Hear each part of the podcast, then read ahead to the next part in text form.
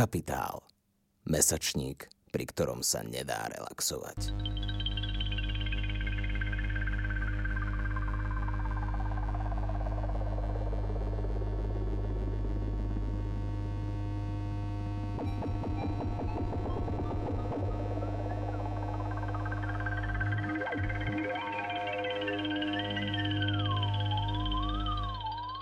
Vitajte pri divadelnom podcaste Dramplán, ktorý pripravuje angažovaný mesačník Kapitál. Dramplán sa bude venovať súčasnému slovenskému divadlu. Budeme sa baviť o tom, aké slovenské divadlo je, aké by mohlo byť, no zároveň vysvetľovať, ako vlastne funguje. Jaké jsou současné dramaturgické trendy a jak na ně reagují slovenská divadla? Která témata jsou právě teď aktuální? Jak moc by mělo být divadlo v našem kontextu angažované? Na tyto otázky a spoustu dalších se budeme ptát divadelních dramaturgů. Ako divadlo funguje? A čo to vlastne je? Ako vyzerá proces od výberu hry až po javiskové uvedenie? Kde divadlá získavajú peniaze? Všetko vám spolu s divadelnými profesionálmi vysvetlíme. Podcast Dramplán vznikl z naší potřeby přemýšlet a debatovat o divadle v době, kdy jeho akutní nedostatek. Zároveň cítime, že sa nachádzame v istom medziobdobí, možno na Prahu tretej divadelnej reformy a netrpezlivo čakáme, čo sa bude diať. Divadelním podcastem Dramplán vás budou provázet Tereza Trusinová a Mário Drgoňo. Bratislavské bábkové divadlo vzniklo v roku 1957 ako štátne bábkové divadlo. Začalo fungovať v priestore bývalého robotníckého domu na Dunajskej ulici – Divadlo v tej dobe tvorilo niekoľko amatérských nadšencov. V Bratislavskom bábkovom divadle sa vystriedalo niekoľko generácií hercov, režisérov aj dramaturgov, každá s osobitým umeleckým výrazom. Spomeňme napríklad výtvarníka Jána Zavarského, režisérov Jozefa Bednárika, Ondreja Spišáka a umeleckého šéfa Jozefa Mokoša. Od roku 2015 je budova na Dunajskej pre havarijný stav zatvorená a v rekonštrukcii. Odvtedy Bratislavské bábkové divadlo existuje v provizóriu. V roce 2016 přichází do divadla umělecká šéfka Katarína Aulitisová a dramaturg Petr Galdík a přináší nové témata, tváře a postupy. Momentálně Bratislavské bábkové divadlo funguje v budově Istropolisu. Ten ale také očividně nic dobrého nečeká. Situaci v Bratislavskom bábkovom divadle a jeho dramaturgii si s námi bude povídat jeho dramaturg Petr Galdík. Vítaj.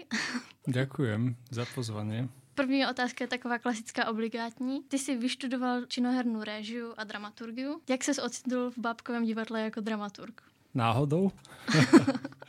tak ako to často je asi v živote človeka, že veci sa nejakým spôsobom vyvíjajú. A vlastne ja som bol ešte piatak, teda končil som magisterský stupeň, bol začiatok akademického roku môjho posledného. Z okolností prišla táto ponuka, takže ja som vlastne neváhal, pre mňa to bolo veľmi mm, zaujímavé v tom momente samozrejme a skúsiť si to teda z pozície akoby zvnútra tej inštitúcie spoznať trochu prax. A ja som sa tomu vlastne dovtedy nejakým spôsobom intenzívne nevenoval, priamo babkovému divadlu, ako vlastne si ja povedala, že som skončil činohernú teda dramaturgiu.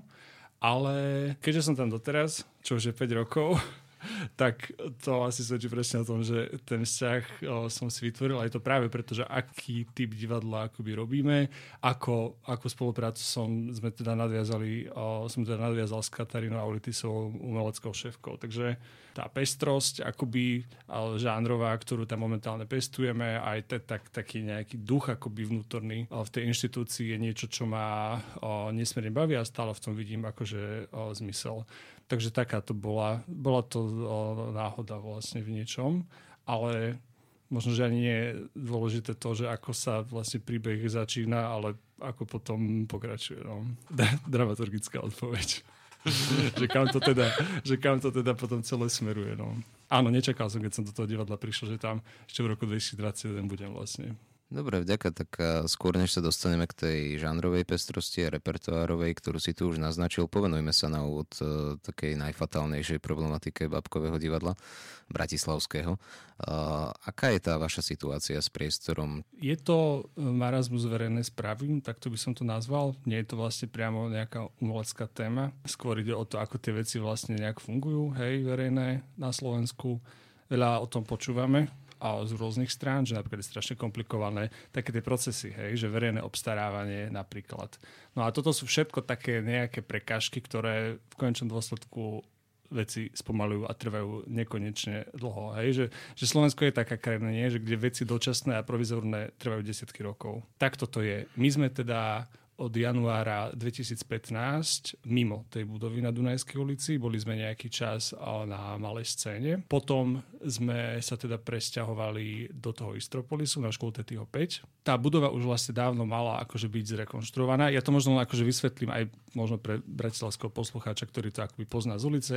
Na Dunajskej ulici, keď akože ide z ulice, tak vidí tú budovu a ona tam je. Ale to, čo on vidí, sú akoby kancelárie a dielne. Tam my stále fungujeme administratívne, ale tá samotná divadelná sála, to, kde sa hralo, tak tá budova už neexistuje, lebo to boli vlastne dve budovy spojené. Čiže ona bola akoby v dvore, hej, že človek akože vošiel do toho divadla, tak prešiel tým foaje a potom priamo vstúpil do tej sály, takže si to ani neuvedomil, ale tie budovy boli dve. No tak akože tá sála, to, to hlavné, tak tam to teraz nič nie je, je tam no, proste tráva, kamene a tak. Tiež veľmi je, je to ako mimoriadne vtipný príbeh, že ešte stále hovoríme o rekonštrukcii, ale toto už je akože úroveň stavby. Hej? Ale preto sa hovorí o rekonštrukcii, lebo tak sa to začalo, že to má byť rekonštrukcia, že sa tam majú vymeniť veci, strecha, niečo, okná, ale vlastne zostáva skelet budovy. Ale to sa tiež zmenilo, lebo keď toto dali preč a ostal ten skelet budovy, tak napríklad zistili, že tá budova nemá akoby základy. Hej, že v tom projekte sa počítalo s niečím, čo tam akoby nie je. Že takéto zvláštne akože bizarnosti. Takže to celé zastavilo a vlastne sa to ešte k tomu označilo, že to je nebezpečné, že to môže akože kedykoľvek spadnúť, takže, takže, takže tam nikto nemôže ísť a keď sa to bude najbližšie riešiť, tak zase nejakým iným postupom a nejaká iná firma to bude musieť riešiť. No takže takýmto spôsobom, až je tam teraz zelená tráva, rôzna flóra, akože tam rastie. Tak takto to je. Úplne najaktuálnejšie vypísané je vlastne štvrté verejné obstarávanie, ktoré veríme tomu, že už bude teda úspešné. To je novinka, v podstate asi pred mesiacom bolo vypísané. A to, prečo tie predtým neboli úspešné, tak to je taký ten podľa mňa marazmus akože vecí verejných. Hej, ako to proste na Slovensku je. A prečo to je dôležité možno, že tá budova na Dunajskej ulici, lebo tie priestory, kde teraz akože sme, tak akože áno, my vlastne hráme, a stále sa skúšajú nové inscenácie, že tá podstata divadelného života nie je ohrozená, stále tam chodia diváci a tak. Lenže ono by to mohlo fungovať na úplne inej úrovni. Keď si zoberieme, že ako to tam je na, na Tetyho, tak tam je jedna sála, ktorá nie je úplne teda vhodná, hej, že cez bude tam zima a staré nejaké technické vybavenie, svetelné, zvukové a tak ďalej. No a potom je tam už len jedna miestnosť, niekoľko metrov krát niekoľko metrov,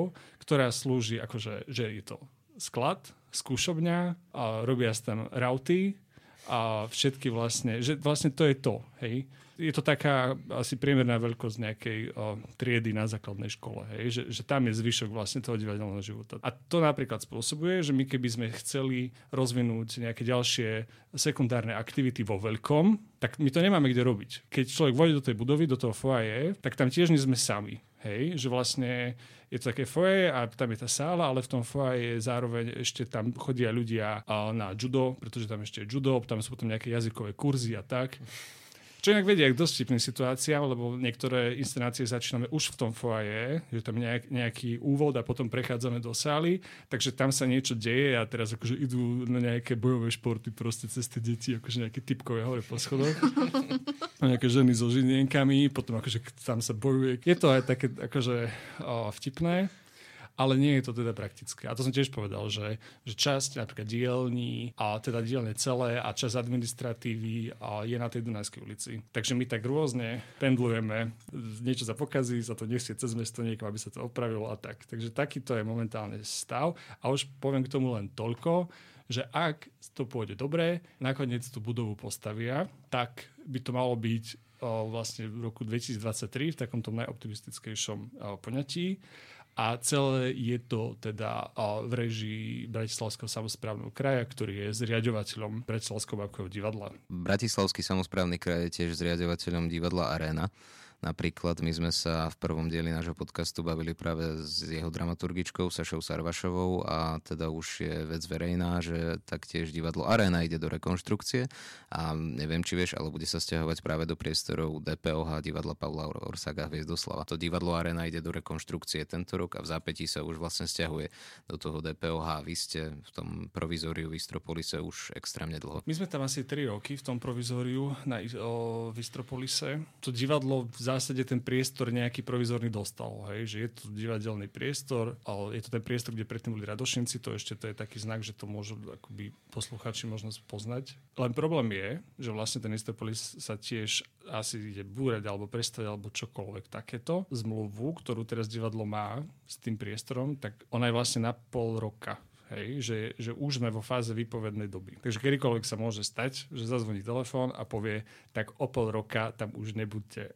A to nie je úplne jednoduché, lebo pol roka vlastne je krátky čas, hlavne v kontexte mesta, kde tie divadelné priestory nie sú. To sa dlhodobo akože komunikuje aj s tou župou, že kde oni nám ako niečo potom sa, čo sa vlastne potom bude diať a to nikto úplne nevie, čo sa potom bude diať, lebo taký akože vyhovujúci priestor, aspoň čiastočne on už akože nie je vlastne ďalší. A to divadlo len akoby pre pochopenie, tak my naozaj robíme 4-5 premiér do roka. Za týždeň sa hrá akože aj 15 krát, pretože sú dní, keď sa hrá aj 3 krát. Cez týždeň pre školy, hej, máme dve, potom ešte večer vo štvrtok a cez víkend sa hrá tiež, že to je ako veľká produkcia. Takže nie je napríklad ani jednoduché, že len nejaký priestor, ktorý s niekým zdieľame, lebo to si vyžaduje akože takú logistiku a tam sa deje toľko vecí, e, že my potrebujeme ten svoj priestor. No. Takže čo bude ďalej, to vlastne o, uvidíme.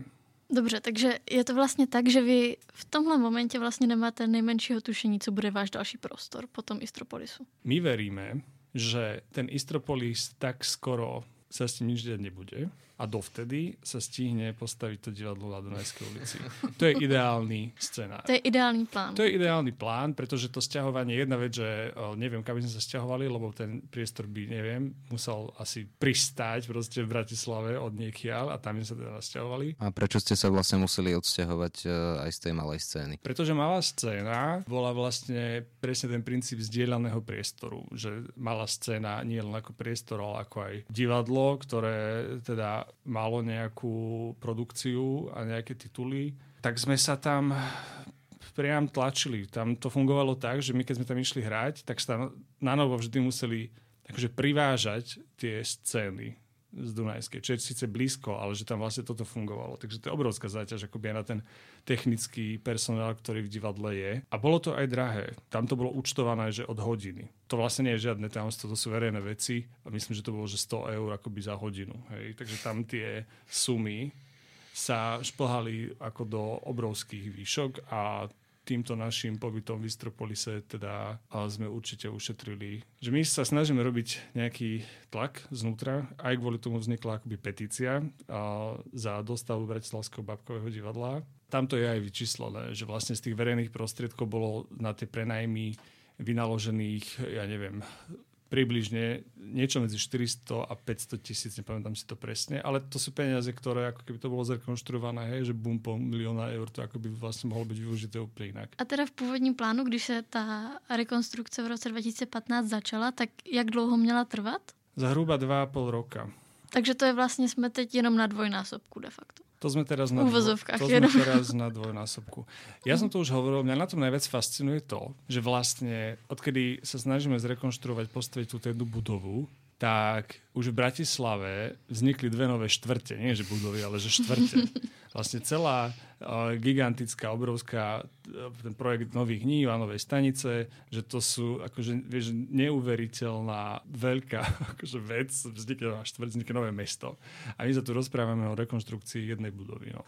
Tak neviem, či toto je akože ten ten vzťah momentálne uh, súkromného a verejného, alebo čo, ale trošku mám pocit, že to tak vyzerá. No. Je, to, je, to, je to nešťastné. Ako vnímaš ty poslanie babkového divadla pre deti a mládež? Čo by malo teda prinášať, povedzme to, tým ľuďom, aby to mohli nejak prehodnocovať, aby sa mohli nad tým zamyslieť? Tak je to proste súčasť akože kultúry, je to súčasť uh, umenia a je to výborný akoby prostriedok komunikácie medzi ľuďmi. To je tak hrozne akoby široké a také množstvo vecí, ktoré to môže priniesť do života dieťaťa alebo mladého človeka a aj, dos, aj vlastne dospelého človeka. To je možno dôležité povedať, že my sa to snažíme aj tie naše inscenácie komponovať ako rodinný typ predstavenia. Že to je taká základná naša filozofia, hej, že my k tým deťom sa nesnažíme nejako znižovať, nechceme byť vlastne doslovní, nechceme byť infantilní. Vlastne nechceme byť takí, aká je masová kultúra pre deti často. Snažíme sa teda vytvárať inscenácie, pri ktorých tie rodiny spoločne strávia čas. Hej. A to sa môžeme o tom baviť, hej, že samozrejme skrz to divadlo dieťa akoby spoznáva svet, nejak sa kultivuje, jeho, jeho rozhľad je proste širší, a je vnímavejší, kultivuje sa jeho vkus, proste jeho intelekt zároveň sa tam začína profilovať aj ako, ako neskôr už trošku proste jeho nejaký občianský rámec a tak ďalej. Že toto všetko tam sa vlastne deje je to vlastne súčasť nejakého dušovn- duševného akoby vnútorného života. Hej, tá opozícia, alebo čo, proste k takému nejakému materiálnemu, prak- banálnemu, každodennému, že to je to, čím my vnútorne vieme žiť, tak to aj v tom divadle sa dá rozvíjať. To je na tom akože to veľmi pekné. Na to iba zaujímalo z toho hľadiska, že uh, ja vlastne veď som divadelník tiež a, a začínal som ale práve na babkovom divadle, nie tým, že by som ho robil, ale spomínam si živo na to, ako ma mama vodila do starého divadla Karola Spišaka a bol som úplne fascinovaný vlastne tým, čo som tam ako to dieťa videl a že to je pravdepodobne aj tá vec, ktorá vôbec eh, vo mne spustila nejak komplexnejšie procesy kolo umenia, literatúry a všetkých týchto fantazijných vecí, takže ma zaujímalo iba, že do akej miery to vnímate aj nadväznosti na toto možno. Tak samozrejme, tak, tak ako som povedal, vlastne je to živá kultúra, ktorej sa stretávame, hej, v rámci ktorej sa stretávame tvorcovia s, tým, s divákmi, s rodinami a, a spoločne tam rastieme, tak to by som to možno akože veľmi zoširoka nazval tak je to akoby, ale to samozrejme, že keď sa tak širšie nejako zoberieme, tak je to záhada, hej, že, že ono sa nedá povedať, že na čo je, na čo je teda to umenie v živote človeka, lebo to, ako, čokoľvek sa na toto podľa mňa odpovie, tak to znie hrozne banálne, alebo to celé nejako zhodí, alebo je to zrazu presne taká nejaká technokratická odpoveď, že tak na toto. Akože divadelníci nerobia podľa mňa divadlo preto, aby, že tak preto toto robíme z takého nejakého úplne konkrétneho dôvodu, že len toto tým chceme dosiahnuť, že je to vlastne spôsob nejakého života proste nejakého zaangažovania, nejaké reflexie reality takým spôsobom, ktorý vlastne nás o, baví a potom baví aj tých divákov. Takže sa vrátim k tomu, čo som povedal, že je to úplne špecifický super spôsob medziludskej komunikácie, to divadlo. Má podle tebe, nebo má Bratislavské bábkové divadlo nějakou dramaturgickou linku, kterou si drží už od začátku, krom toho faktu, že dělá teda divadlo pro děti? Ja sa cítim asi povolaný hovoriť k tomu, že k čomu akoby my vedieme to divadlo, možno posledných tých o, 5 rokov. Mm-hmm Možno ten základný program náš znie momentálne tak, že bábkové divadlo v súčasnosti môže znamenať veľmi veľa vecí. A netreba si pri to predstaviť len nejaké akože marionety, prípadne iné tradičné typy bábok a ešte k tomu nejaký paraván. Že to sú také akoby historické podoby. To je výborná tradícia, čerpá sa z toho mimoriadne akože skvelé a niekto sa v tom nachádza, že to je tiež cesta, ale je to len jedna z ciest. Je to vlastne veľmi uh, akoby v súčasnosti je to, proste babkové divadlo je interdisciplinárna vec, ktorá zahrania pod seba, pod seba proste najrôznejšie typy, povedzme, že aj výtvarného divadla, hej, že máme tam divadlo proste objektu, materiálu, rôzne proste performatívnych prvkov, tanečno-objektové, babkové veci. Čiže je to veľmi široké, čo si pod tým vieme predstaviť, hej, s nejakou výraznou hudobnou dramaturgiou, že, že tých prostriedkov, že to je divadlo neobmedzených obrovských možností a prostriedkov. No a tá naša cesta bola akoby presne toto, trošku tak zmapovať, rozšíriť, že keď si robíme ten dramaturgický nejaký plán, okrem dvekových kategórií, čo je veľmi dôležitá vec, je druhé kritérium toto. Že snažíme sa tam, preto vznikli projekty proste, že Puppet Cinema, hej, živé animačné štúdio, a preto teraz najnovšia inscenácia Maugli je vlastne pohybovo objektová vec, preto vznikol objektový deduško, že, že sa snažíme sa vlastne rozšíriť nejak povedomie a tú divácku ponuku snažíme sa ju rozšíriť práve do týchto smerov, že čo všetko to babkové divadlo môže byť a môže znamenať. A to, akože tento bod znamená tisíc iných vecí, hej, že ako to divadlo má zase vnútorne fungovať, že kto napríklad aj v rámci našich spolupracovníkov, hercov sa snažíme práve rozvíjať ich schopnosti, hej, že to znamená, že tisíc iných krokov. Potom je, okrem takejto žánrovej pestrosti je samozrejme sa prihľadá aj na tú pestrosť akoby námetov, Povedzme to takto, že to je tiež dôležitý rozmer, na ktorý sa prihliada. Co vás jako divadlo vedlo k navázání spolupráce s tvůrcemi, kteří nepůsobí standardně v Louskovém divadle nebo v Bábkovém divadle a tím myslím například uh, v roce 2017 Kalinku inscenáciu Král, alebo letos mělo premiéru Maugli, čo robili Odivo. Áno, rozumiem, ale to je vlastne trošku je zase otázka toho, že čo to vlastne to Bábkové mm-hmm. divadlo teda je. Myslím si, že v rámci Odiva môžeme akoby pokojne hovoriť, že sú to Maja Danadová a Monika Kovačová z tohto nezávislého divadla ako tvorkyne, tandem režisérsky, tak ich inscenácie pre deti ja určite vnímam vlastne ako nejakú odpoveď na to, čo môže byť bábkové divadlo. Tá interdisciplinárnosť je práve ich, že oni asi možno v tom slovenskom prostredí sú práve také tie reprezentantky. V tom, ako my vnímame vlastne široko to, to babkarstvo, tak sa to tam hodí. A Andrej Kalinka to už bolo dosť dávno, vlastne to je 2017 a je, to bola moja akoby prvá sezóna Babkači. To bol projekt, ktorý priniesla a dohodla ešte bývalá dramaturgička Katka Janošová. A to bol napríklad projekt, teda, že fakt pre dospelého diváka, čo najbližšie už asi neplánujeme robiť čisto pre dospelého diváka, že keď to akoby nezachytáva ani dorast futbalovou terminológiou mládež, hej, že mladých ľudí, lebo akože kontext, hej, že v Bratislave je veľmi veľa divadiel pre dospelého diváka.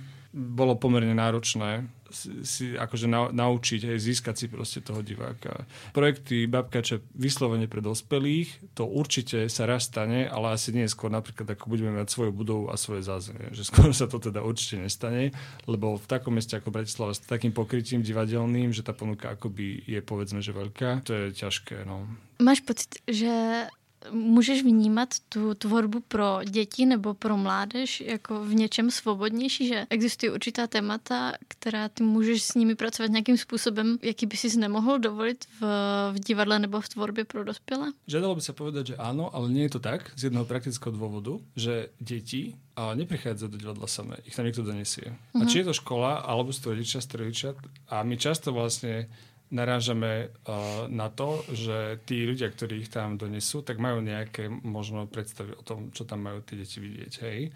Že to zrazu v oblasti akoby výchovy. Rôzni ľudia rôzne pristupujú k výchove. Ja neviem, tak akože z tých spätných reakcií, akože oni sú výborné, ale niekedy, niekedy aj nie, prirodzene.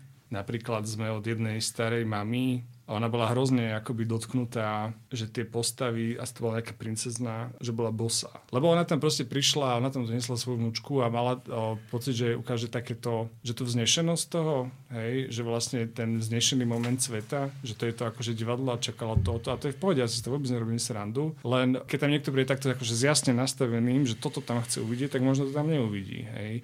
A hlavne to je pri takých tituloch, pri ktorých tí ľudia alebo školy majú už svoju predstavu tom. Jednoducho to majú nejako zafixované z detstva. Idú na psička mačičku alebo in, akúkoľvek inú akože tradičný titul alebo rozprávku, tak oni dosť vedia, čo vlastne od toho chcú a čo chcú dať tomu dieťaťu.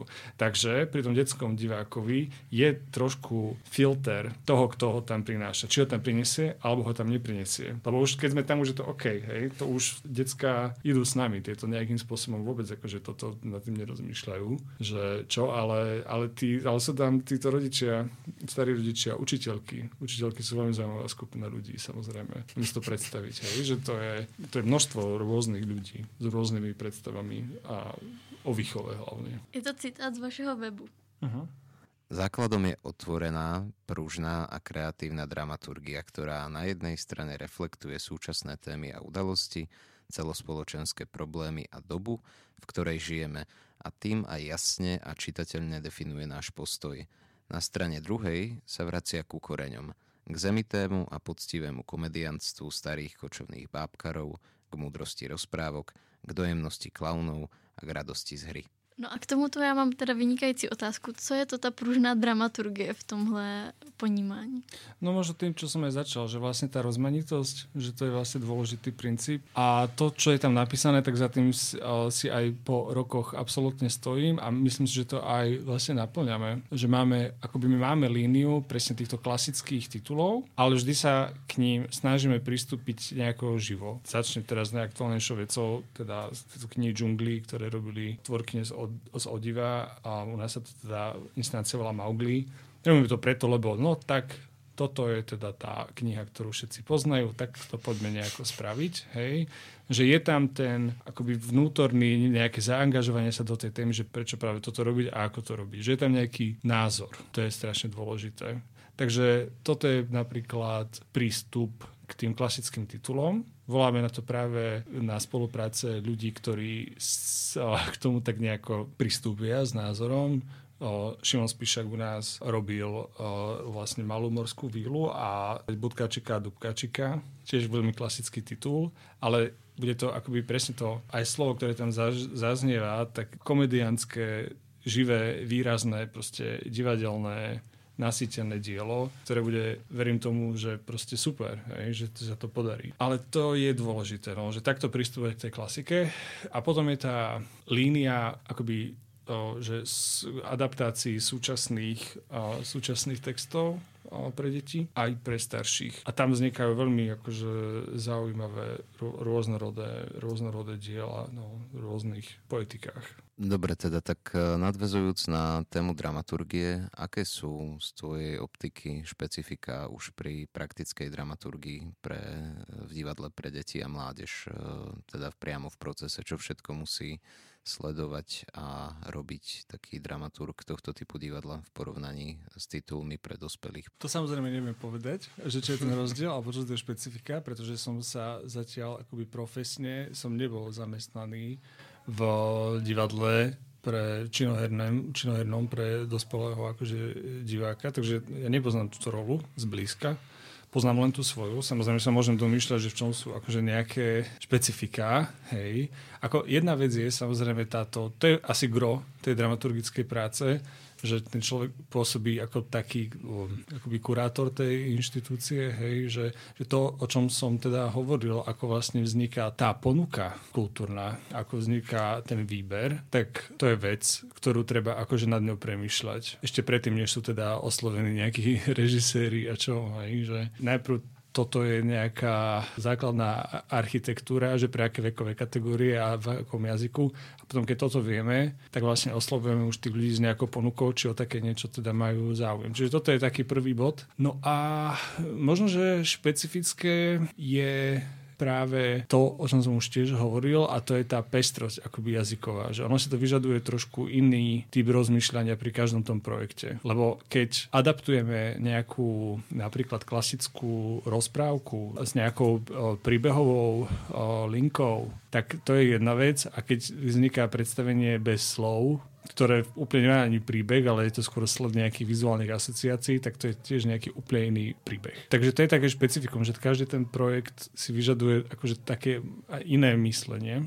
Možno by som také ako pomerne špecifickú vec, o ktorej by som povedal, je, tá, že e, napríklad je na ústupe teda veľmi výrazne inscenovanie nejakých pôvodných akože dramatických textov napísaných e, priamo pre bábkové divadlo. Takže to je niečo, čo my vlastne nerobíme. Ja mám len jednu takúto skúsenosť vlastne zatiaľ babkači, čo som tam. Na Slovensku v súčasnosti ani nie je úplne taká tradícia, hej, že nemáme tu nejakých ľudí, ktorí vyslovene len tak píšu proste dramatické texty pre babkové divadlo. V Polsku taká tradícia napríklad je, je tomu dokonca venovaný aj o, časopis. Času, nie je to časopis, je to proste súpis hier, hej, že normálne štvrťročne vychádza taká antológia nových textov dramatických, bábkových a oni sa potom inscenujú. Že tam to je. U nás toto úplne celkom nie je. Ak sa teda bavíme o nejakej textovej veci, tak často ide o adaptácie nejakej prózy a potom aj o autorské projekty. Takže toto je taká množina.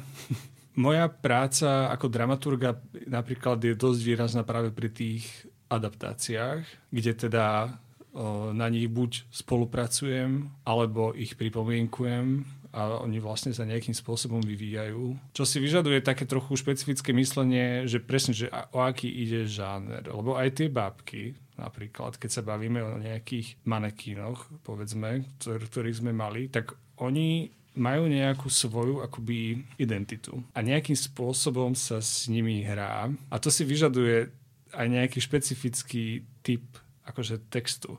Ale v zmysle, že ono napríklad rytmus hej, toho textu, alebo proste, že na akom humore je to postavené a tak ďalej. Vyžaduje si to akoby vnímanie toho žánru, čo sa vlastne ide diať. To je dôležité. Proste je to iné ako činoherné texty. A potom samozrejme ide o, o prihliadanie možno na tú zrozumiteľnosť vzhľadom k veku, že to je tiež dôležitá vec, aby tie texty boli jednoducho tomu divákovi priateľské, aby sa k nemu nestavili nejako, že ne, nejako čo on nemôže vlastne pochopiť. Hej. No keď vravíš zrovna o tej zrozumiteľnosti, tak uh, ako teda k tomu pristupuješ aj zo svojej pozície človeka, ktorý dávno nemá 4 roky? Aký je ten kľúč k tomu, aby to bolo zrozumiteľné vďaka tvojej práci? Je to od prípadu k prípadu. Ja neviem, tak uh, pri, pri babkovom divadle alebo pri divadle pre deti sa napríklad zvažuje aj akože tá kvantita, to je strašne dôležité, že ono si to nejakú minutáž kvázi vyžaduje. Hej? Že ja viem, že pre trojročné deti ja nemôžem spraviť 60 minútovú inscenáciu, lebo je to trochu mimo ich schopností akoby koncentrácie napríklad. Alebo nemôžem ich zahltiť proste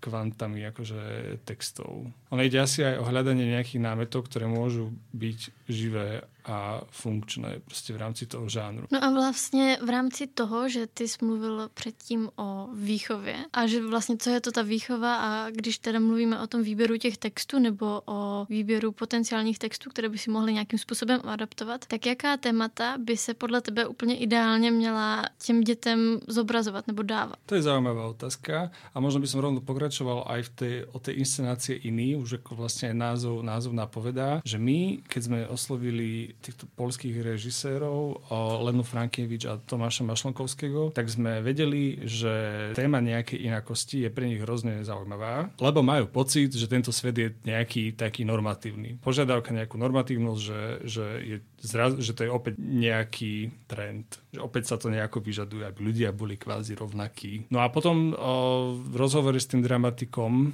Jaroslavom Muravským, tak prebehli akože ne, nespočetné množstva inakostí, že o čom vlastne, prečo všetko človek môže byť iný, až sme došli k pocitu, že vlastne ani sa nedá byť iný ako iný, lebo každý je proste iný. Ešte aj tie jednovaječné dvojičky sa určite budú trvať na tom, že oni sú vlastne veľmi odlišné akože z, no, mnohých hľadísk. Hej? No a na základe tohto vznikol taký nápad, že tá inscenácia a ten text je o tom, že sledujeme jeden deň v škole jedného prváka, ktorý zrazu príde do školy a všetci vyzerajú úplne rovnako ako on a správajú sa ako on. A sledujeme teda príbeh o tom, ako on z tohto sna súčasného proste sveta, možno niektorých ľudí, nejakých koncepcií proste tej rovnakosti, hej, kolektívny hrdina, tak ako sa z toho chce vymaniť, pretože stra- o strašne veľa dôležitých vecí prichádza. Napríklad o svoju detskú lásku v škole, ktorá zrazu není, lebo všetci sú ako on. Príde domov a tam sú jeho rodičia, ktorí sa správajú ako on, čo je vlastne hrozné, že robia bordel a,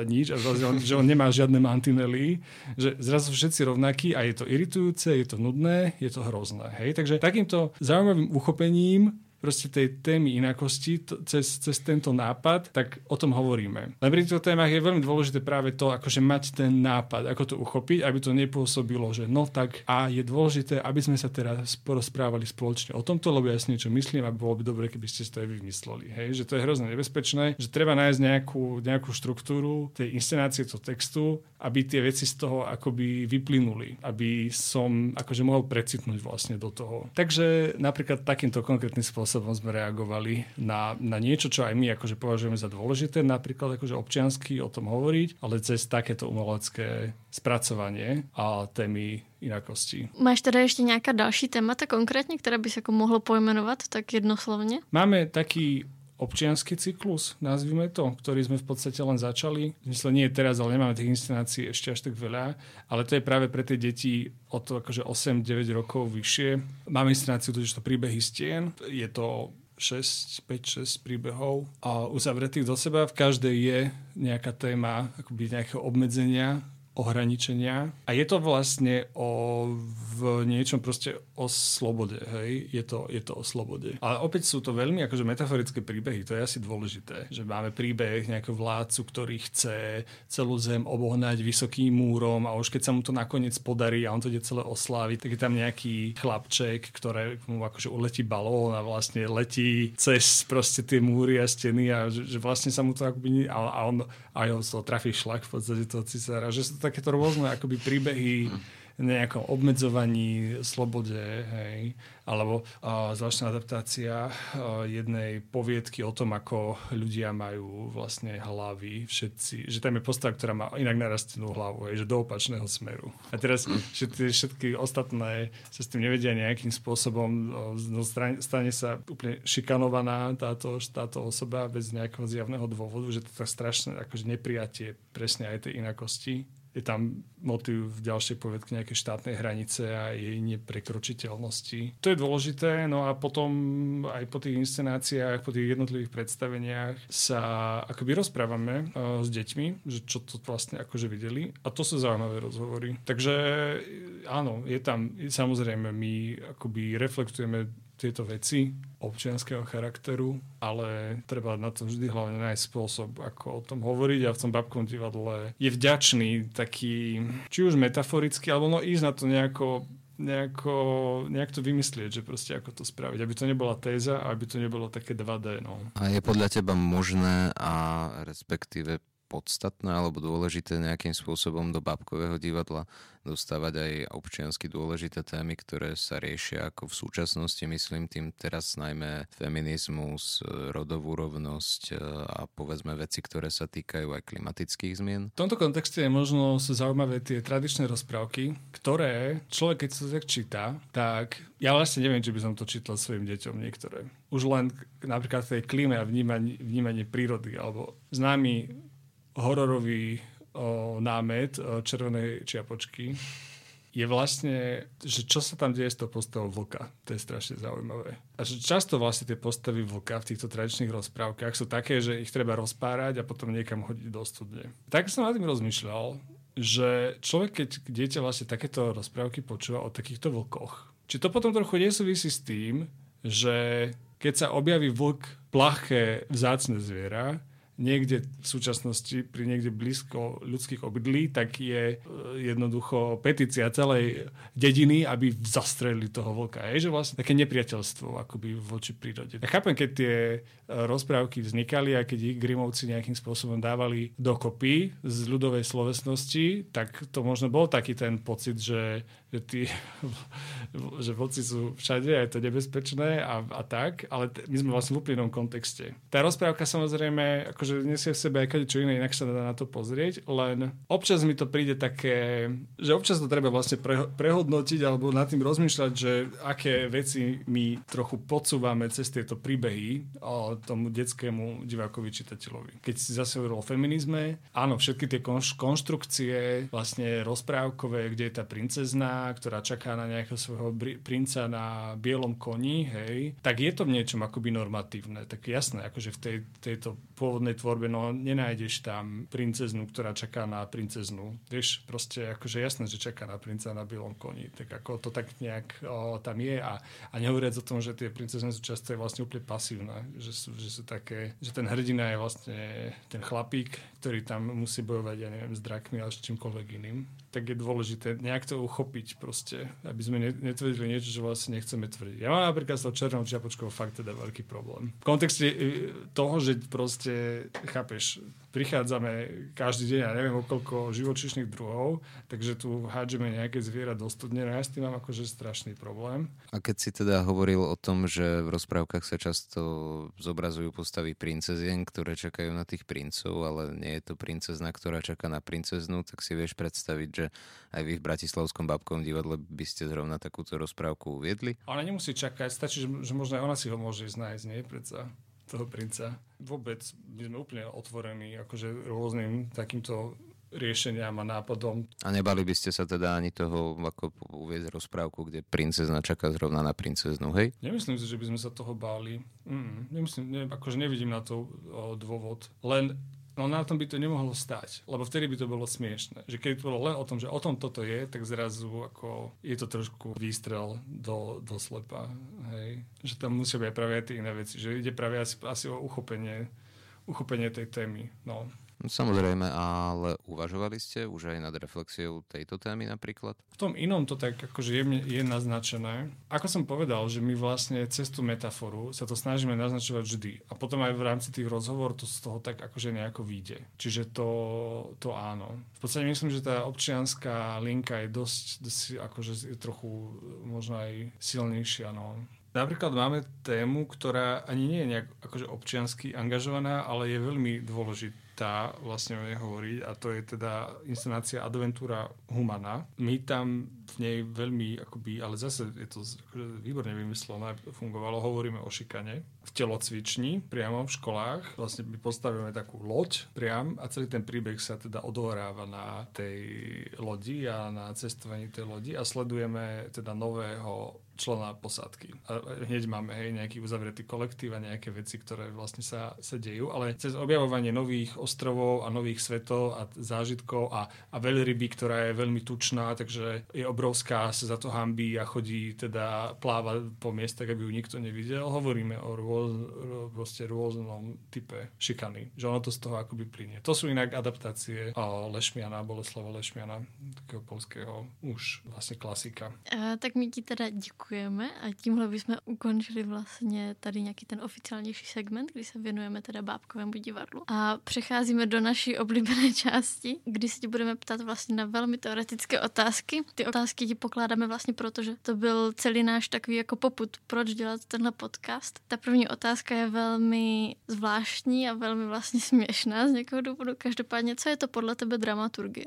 Dramaturgia je nachádzanie námetov pre divadlo, ak sa vieme o divadelnej dramaturgii, o ktorých teraz treba z nejakého dôvodu hovoriť. A to už sebe nesie to, že sú to živé veci a tak ďalej a tak ďalej. Pretože z toho vyplýva aj to, že dramaturgia je to, o čom nehovoríme. Lebo ja som to vlastne nevybral ako dramaturg, hej? Že, to, že toto vlastne nie je téma. Takže to o tom, že čo v tomto konkrétnom čase, lebo divadlo je viazané na ten čas a priestor, ako cez tú inštitúciu dávame do toho diskurzu a čo proste do toho diskurzu nedávame. Takže to je akože pre mňa dramaturgia. A hovorím to z pozície akoby toho interného dramaturgia nejakého divadla, ktorý vytvára kultúrnu divadelnú ponuku. A mohol bys nám na závěr dát takovou krátkou zprávu o stavu slovenské dramaturgie?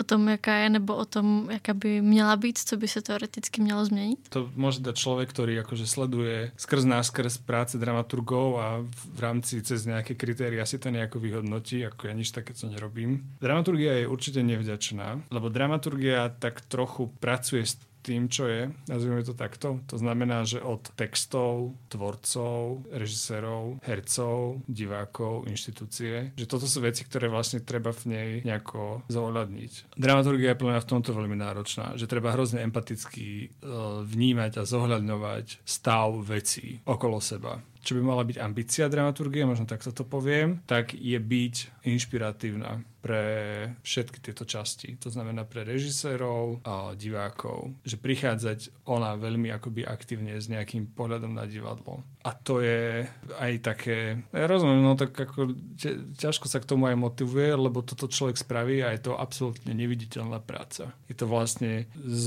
ničoty vytvorenie nejakej myšlienky, vyhlbanie, vymyslenie, ale to nikto nevie, že sa to stane. Každý vníma tohotové dielo a to je vlastne tohotové dielo a to, aká bola tá cesta k tomu, tomu je samozrejme nejasná, preto aj väčšina ľudí, keď samozrejme akože laické verejnosti nevie, čo je to akoby dramaturgia, alebo nevie akoby presne tú prácu si priamo nejako predstaviť. Ale to je úplne v poriadku. Myslím si, že na to, že to vyžaduje nejaký akoby špecifický typ asi ľudí, ktorí, tak zase ako každá práca. Dobre, Peter, tak my ti veľmi pekne ďakujeme. Ďakujem aj ja za pozvanie teda.